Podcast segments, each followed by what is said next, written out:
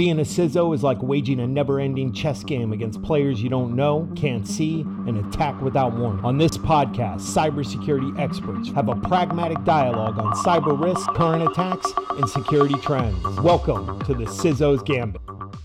Hello, welcome to the CISO's Gambit. Today, I am very happy to be joined by one of the leading security leaders and practitioners in the world, Dawn Marie Hutchinson. Group CISO at the London based BAT, who are the creators of the number one vaping brand, Vuse. In her role, Dawn Marie is responsible for the security of the company's e commerce, retail, smart manufacturing, and connected devices.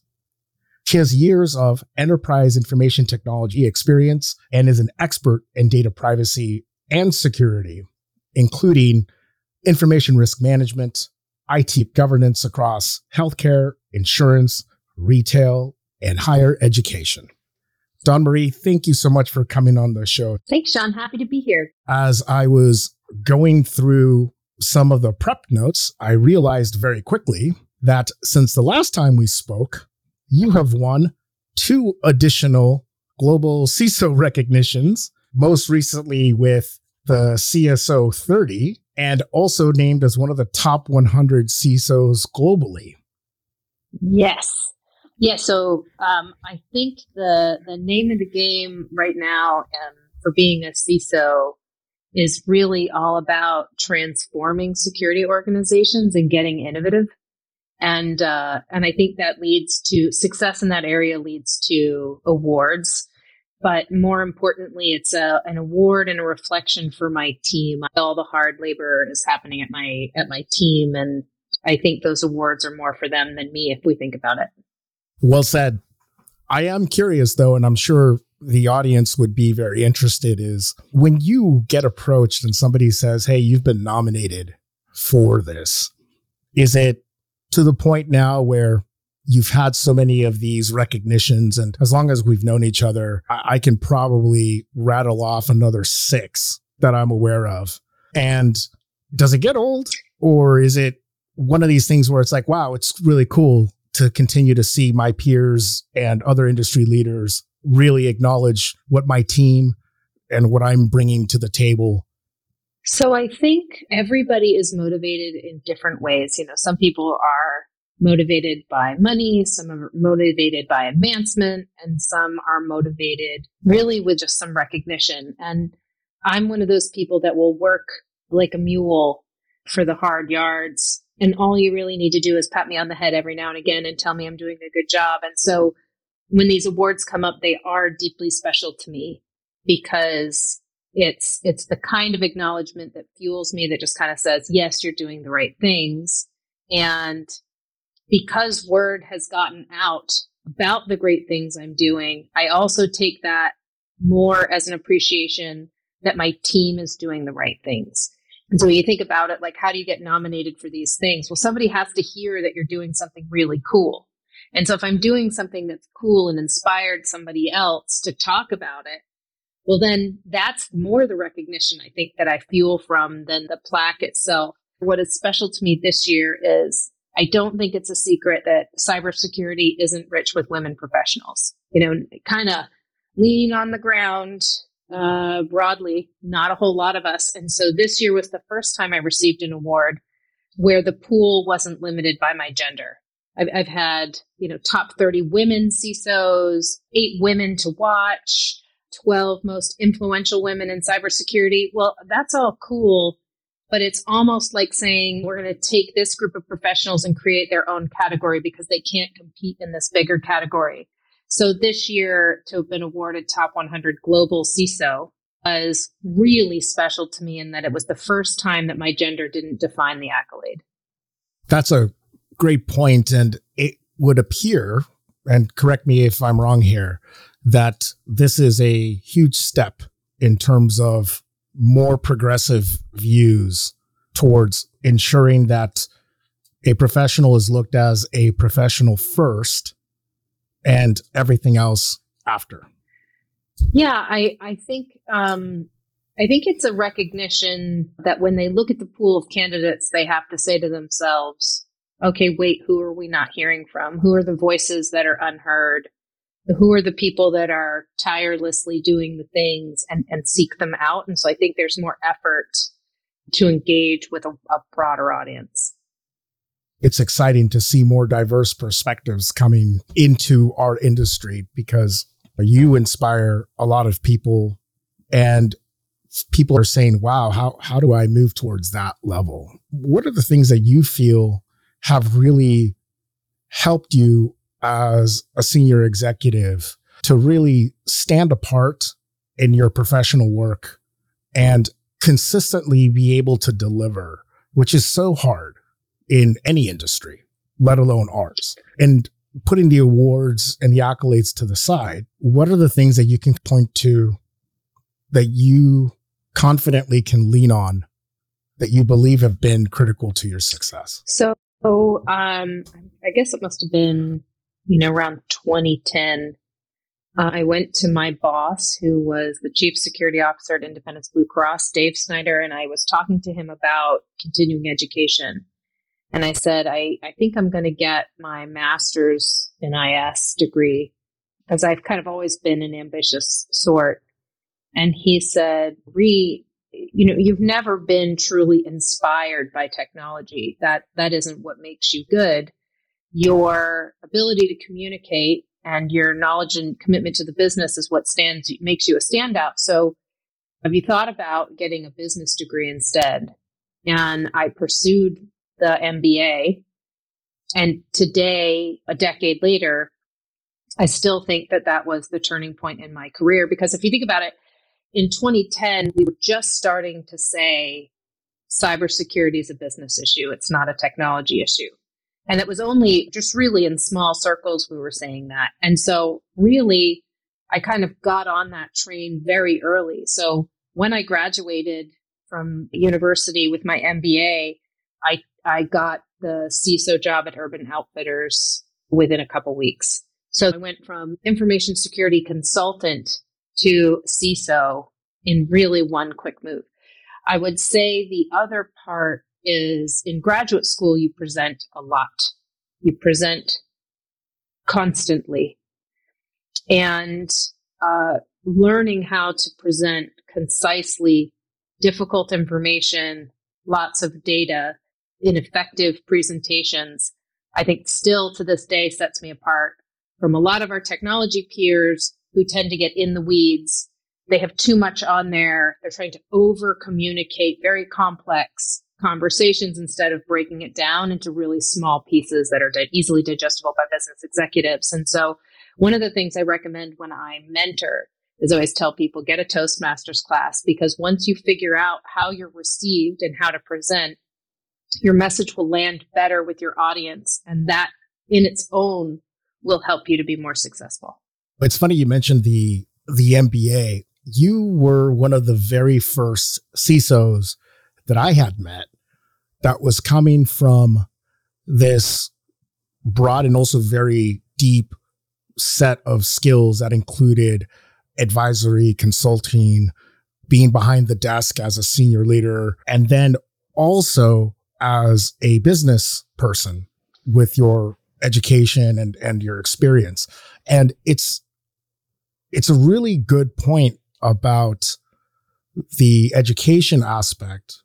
And I myself can't claim any of this because I haven't gone through it, but to this day, uh, you're still one of the very few CISOs that I could probably name on one hand that actually went through a full blown MBA program. I think it's a very important point to build some of the tooling that's necessary, whether it's communication or understanding the language of business.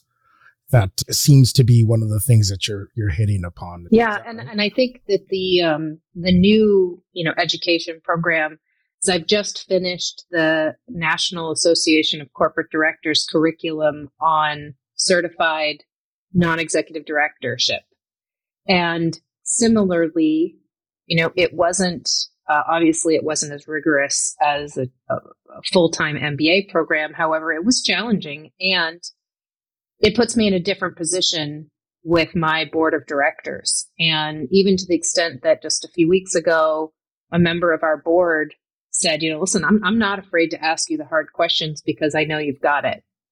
And, uh, and she's right because I am comfortable talking to the board. And, you know, I've spent the last decade in the boardroom, either consulting on incident response and crisis management, educating boards on cybersecurity risk issues. And it puts me in an interesting position, you know, as the SEC is, you know, issuing guidance and stricter regulations about CISOs or someone with security expertise being on the board of directors.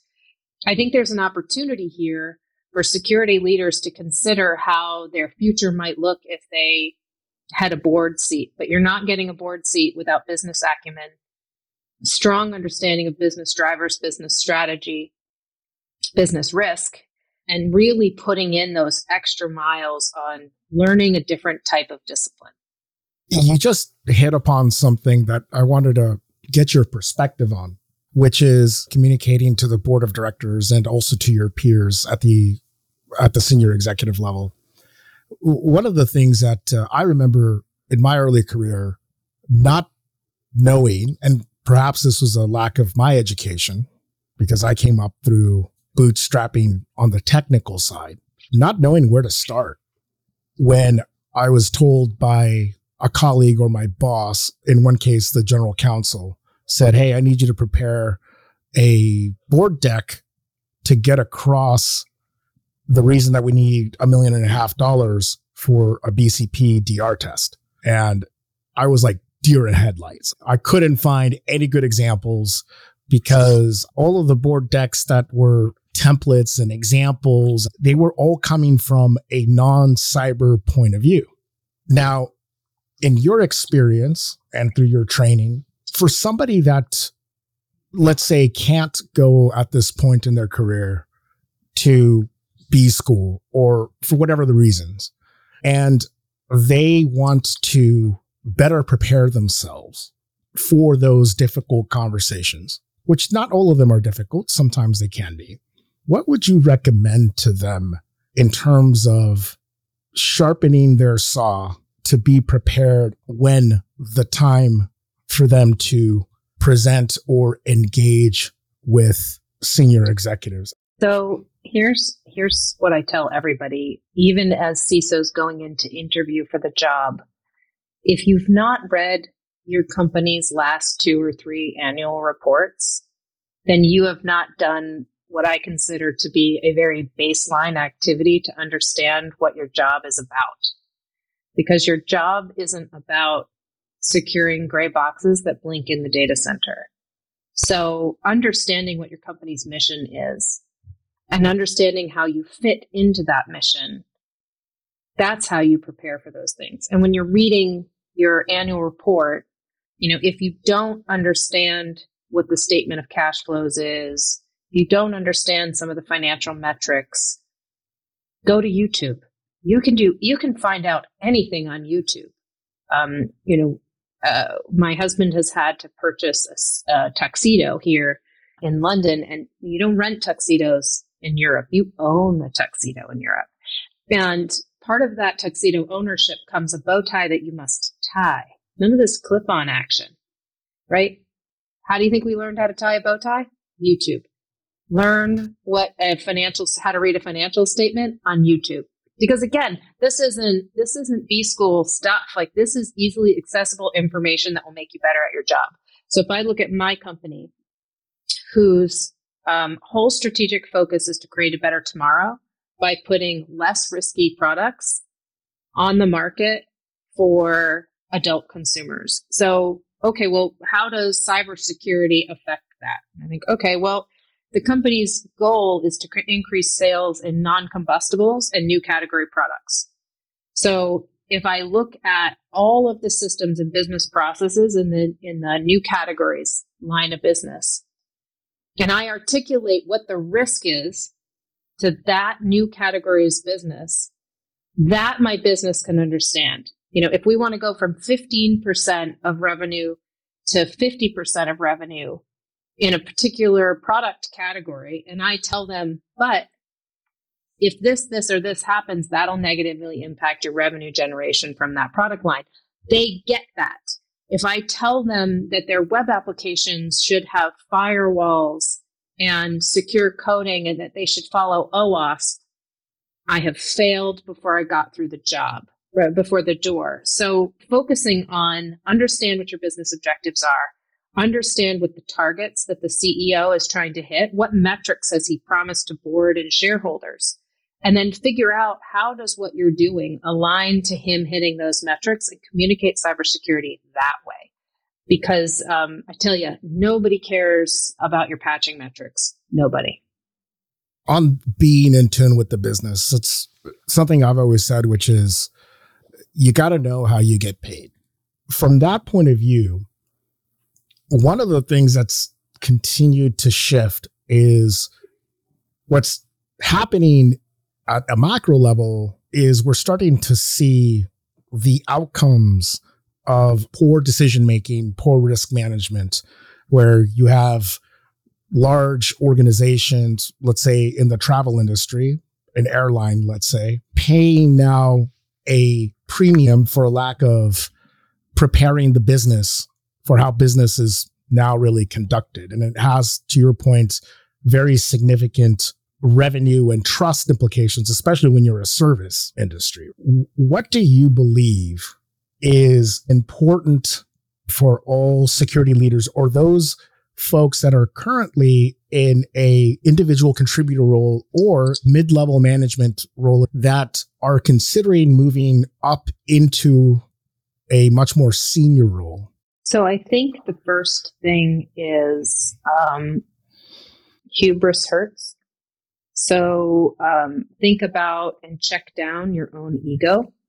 Because I think what we often see, and we see this in the cybersecurity community more broadly, is CISO purists or security purists who come up through the ranks and they end up talking to their business partners um, like, gosh, you should be doing this, this, this, and this, and we should do that. And you know, we get super preachy about what cybersecurity should and be and does look like. And, and people close down and they don't listen then, right? A different way to go about it is building a risk governance program, ensure that you have the right stakeholders in the room and it's a small group of stakeholders so that decisions can be communicated without them having to have egg on their face about a decision that's made. So I often advocate to other CISOs, right? If if we stick to the old faithful uh, CIA triad, who's your confidentiality stakeholder? It's legal, right? Like we can argue all day, all night.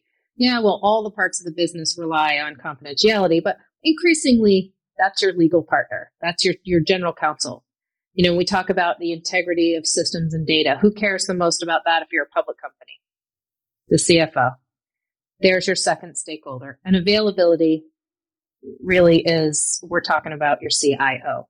So if you create a cyber steering committee with those three people in the room, one, you're talking to the management board in an intimate session and you can have honest conversations. I think one of the places cybersecurity falls down is we try to push our ultimate vision of perfect security down everyone's throat and it doesn't exist.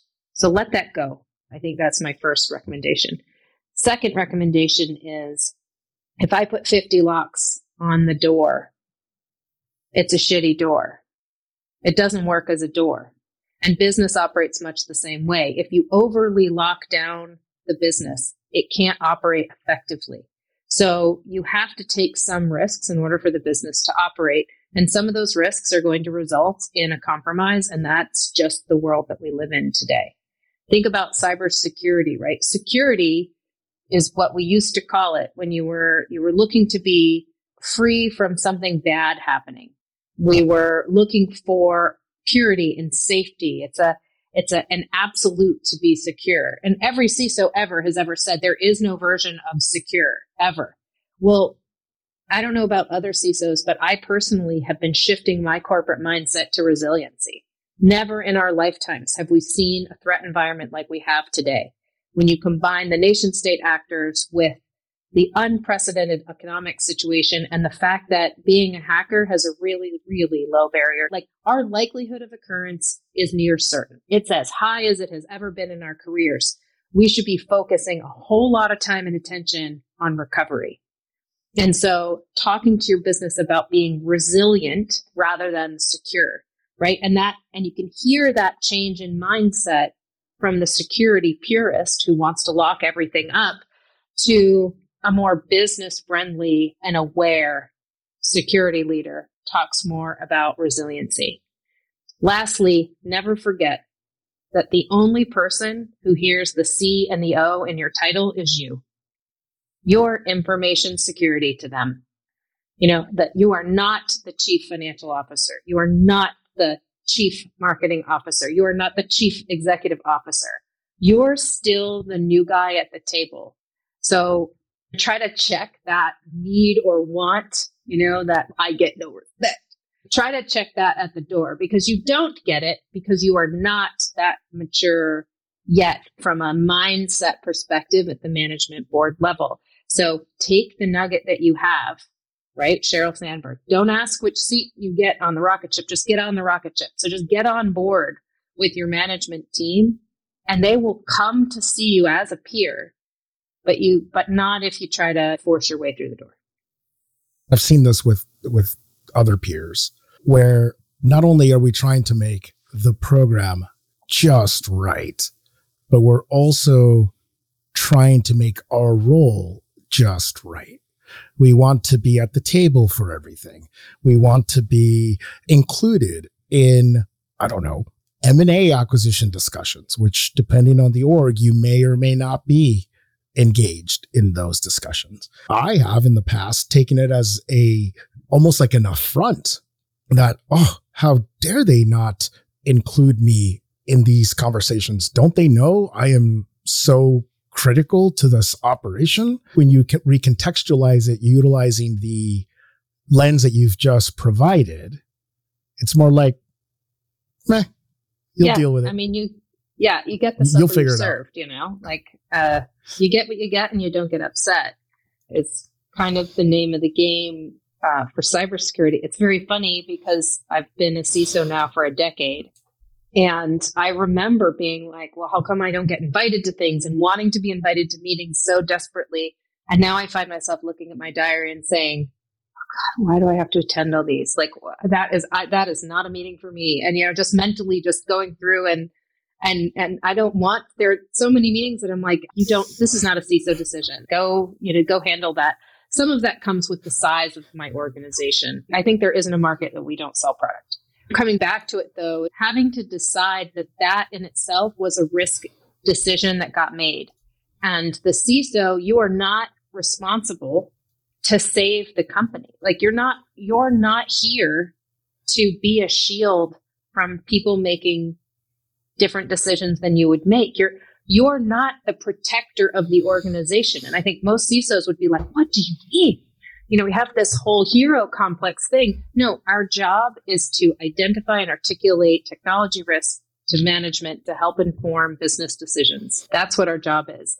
And so if you're not invited to the table of an M&A conversation, it's a business decision. They decided that at this stage they didn't cybersecurity wasn't a component for that needed discussion. Now, you might circle back up with them and explain to them how, um, in the past, acquisitions have gone awry for some companies that acquired intellectual property that had already been stolen or they'd acquired a breach. But that's a conversation for a different day. But you kind of just go, all right, well, I'd have made a different decision, or other companies would have made a different decision. But because your job isn't to be the savior. Your job is to be a partner to the business and help them understand this part of our world that is often hard to understand. On resiliency instead of full blown prevention, what would you say to somebody that is reevaluating their program either at the beginning of the year or as they're moving into their next fiscal year? If you're trying to hit it from both the point of view of resiliency and ensuring that you can recover and respond intelligently and have the ability to mitigate the upfront risks associated with conducting your business? Look at your organization. An important component of looking at your organization structure is first identify your front office from your back office. And by that, I mean who, which part of your organization is going to be interfacing with the business. That's your front office team. So in my case, I have regional CISOs in Europe, Asia, and the United States, and they're facing off to the commercial business and they are supporting cyber risk activities in those markets. That's my front office. My back office is the group of people who, if you think of them like they're almost an MSSP to my front office, those are the people who make cybersecurity happen on the back end. They solve the hard problems. And in your back office, break it down into who are the people who are solving tomorrow's defensive challenges, right? This is your architecture and engineering kind of group. Who are the people who are responding? You know, my, in my case, I have the Global Cyber Defense Center. This is my team. And so by separating and making sure those two teams are separate, now I've got one team whose whole focus and attention is on defensive capabilities and one team whose whole time and attention is managing impact. So if risk is measured by likelihood of occurrence times impact, then my likelihood is reduced by my security architecture and engineering team and everything that they do. And my impact is reduced by my incident response team and everything that they do. Separating them out that way keeps day to day operational challenges from getting in the way of critical defensive technology deployment, right? You can't have the same team doing like the day to day BAU and then also on the side of their desk trying to deliver new technology. You know, it's, always ends up delayed. Why? Because the business will always demand your attention. These people will just always be burning up. So I think it really comes down to looking at your organizational structure and saying, where am I managing likelihood and where am I managing impact? You can also sell this model up to management really easily when you need more people. How so? Uh, how would that work? Because a lot of a lot of us have struggled in the past with making the case for additional staffing, additional resources. And right now with the state of the economy, even though there's still a lot of positions that need to be filled in cyber, it's taking longer and there appears to be a lot more scrutiny associated with when and how and where you're hiring. How are you navigating that, utilizing this methodology that you've sketched out to make those cases? Because I know a lot of our peers do struggle with that. And it's not just cybersecurity professionals. I think overall, certain line of business leaders yeah. struggle so uh, you know i'm i'm probably in my career as a leader i often struggle with somebody who comes to me and says i need more people. And i always say well what for? And they go oh well they do this and they do that. And they talk to me about yeah they talk to me about their tactical projects. And they go okay well if it's a project that's a contractor right? And that's not what they want to hear. They kind of go i don't want a contractor. I need a i need a an fte and so to me, they're not talking to me about the outcomes that they're trying to achieve in this team. And I think CISOs often do the same thing. So if we talk to our management board and talk to them in business terms, how many of us have outsourced security operations? Most, right? Well, I guess it's like a pendulum. Like we all go back and forth at some point. But if you stop and you say, all right, well, but I can hire four people out of the university to stare at a screen for me for half the cost as I can pay my MSSP to stare at a screen, right? Get the math down. I think some other places to consider looking is how much of your team is doing assessments. I've got controls assessment here, compliance assessments there, you know, constantly assessing the environment, reporting and chasing. Well, what if I told you that if you have a standard and you you flip it and make the business accountable to the standard. And if it's not done, if it's not in place, internal audit will find it. Right. But, but sending an army of people out to assess your organization makes you no friends. So are you using your resources best? Can't you outsource some commodity roles on your team to fill space? But then lastly, think about where you need people who know and understand the business. These are your best argument for hiring more people is we need to build intellectual capital of our environment. And that intellectual capital will help us design better controls and technologies to defend the company. Here's the specialized skill set. So if I talk about the Vuse ePod 2 is one version of our device, and the next iteration will be a connected device. Well, now I have to start talking about connected device security, and I need a specialist for that. So again, connecting it back to a business objective, not just some generic role, but the, the path of the business is to connected devices. I need connected device specialists who understand our products to help define the technologies that we need. If you just come to me and you say, I need more people to do task X, Y, and Z, I'm, I'll, I will brush it off in a second. It have, I mean, it sounds like it's a silly thing, but in every company I've ever worked at, I had this whole, I need more people. You know, why? Well, because we're all working really hard and everybody's at full capacity. Well, but doing what? And half the time it comes down to prioritization.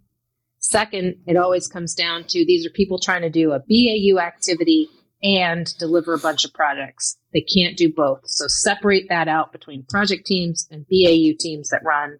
That's your front office and your back office. And that should help manage your capacity. So, Dawn Marie, as we're coming to a close here, I have a question regarding a comment you made.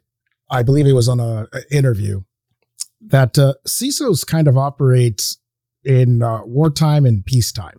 One could make an argument that we're constantly in wartime these days. If that's not true, or if it is true, assuming that it is true, let's go with that. What would you say to somebody listening that is sifting through their existing program or the approach that they're considering in a wartime perspective to prepare themselves as best as possible for that. And then on the inverse, if you could leave us with a perspective of what would one do in peacetime? This is one of my favorite conversations because I don't necessarily mean wartime like the threat environment is high because we've always been in wartime, right? We, when I say wartime CISO, I mean the CISO that has had to endure a really bad security incident, pulled it through, sorted it out, led his troops through the incident, and continued to lead his troops on to the transformation that had to happen to make sure it never happened again. The peacetime CISO is the complacent guy who, um, for whatever reason, is just kind of managing a very um, in out type of process. And this might be a really highly mature program. It might be a lesser mature program, but just an operating at a service level. Um, but the peacetime CISO has never really been challenged. They've really never been confronted with something. I often say, if I if somebody's resume lands on my desk and they were the CISO for 15 years at a company, what I really think is, oh, they know security at their company, but they don't, they're not necessarily to know how to do security anywhere else. They spend a lot of time in one place. That's a peacetime CISO. Um, and in, I've, I've, I've counseled, you know, probably close to 100 breaches in my career. Um, and when I see the CISO get fired following a breach, it's never because the breach happened. It's never because of the impact that the breach had on the company. It is always how they behaved in the incident during the crisis. Were they sitting in the corner, clickety clacking on their computer feverishly, rather than being present with the board of directors and having, or the management board having the conversation about the outcomes that are happening. Were they explosive and dynamic and sloppy with their words? You know, did they, you know, I, I told you this would happen. Do they get super dramatic, super heated? You know, when CISOs get let go, it's usually because they couldn't handle themselves when the pressure was on. So that, that peacetime CISO having really never been tested kind of struggles where the wartime CISO is able to really stand on the bow of the boat, cross the Delaware at Christmas time, and get their troops across the tough, cold waters of the Delaware. And and really that's a skill that has to be developed. Everybody has to get get there sometime. But just thinking about your leadership behaviors when you're under pressure. Some people are great at it. Some people are, are not so great at it. And as you know, we were at Optiv together. Oftentimes I would bring in a group of experienced CISOs to help talk to customers of a breached entity because it wasn't a good move to put their CISO out there, right? And so you bring in this very calming presence to help explain, to communicate, to manage the impacts of the incident. That is your wartime CISO. Dawn Marie, thank you again for coming on the show. It's always a pleasure to reconnect with you. And congratulations again on all the very well deserved recognitions for you and your team. I really appreciate everything you've shared. Thanks, Sean. I really do love talking to you. I like how easy it is to have a chat with you, Sean. We go way back. So appreciate the invite and apologies that it took me so long to get here, everybody. Thank you. You've been listening to the CISO's Gambit. I'm your host, Sean Cordero. Thank you for tuning in. If you enjoyed this show, please leave a comment and subscribe.